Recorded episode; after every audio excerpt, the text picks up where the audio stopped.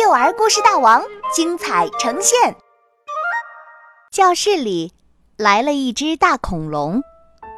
作者李想。小朋友们正在上课，门哒哒哒的被敲响了，然后门就自己打开了，一只长长的嘴巴伸了进来，大家惊讶的叫起来：“恐龙！”是我。恐龙眯着眼睛，笑嘻嘻地回答大家：“我们一起来做游戏。我要爬一爬，我要爬一爬。”小泉抱住了大恐龙的腿，一步一步往上爬。我要摇一摇，我要摇一摇。西西从大恐龙的尾巴上爬了上去。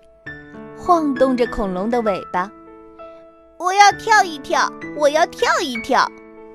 莱赛踩在大恐龙软软的脚掌上，一下一下地跳着。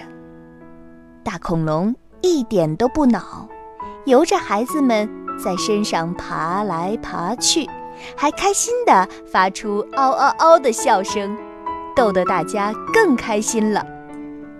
我多想到大恐龙的背上去睡一睡呀！个子最小的开开细声细气地说：“恐龙太高了，它怎么也爬不上去。”大恐龙听到了开开的话，蹲了下来。现在，大家很容易就能爬上大恐龙的背。大恐龙的背真宽呐！所有的小朋友都爬了上去，他们趴在大恐龙的背上，眯着眼睛，假装睡着了。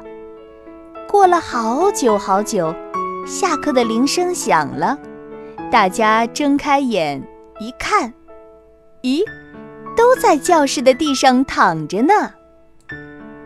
大恐龙呢？大家互相看着，大恐龙走了。但是，没有一个大人相信教室里真的来过大恐龙。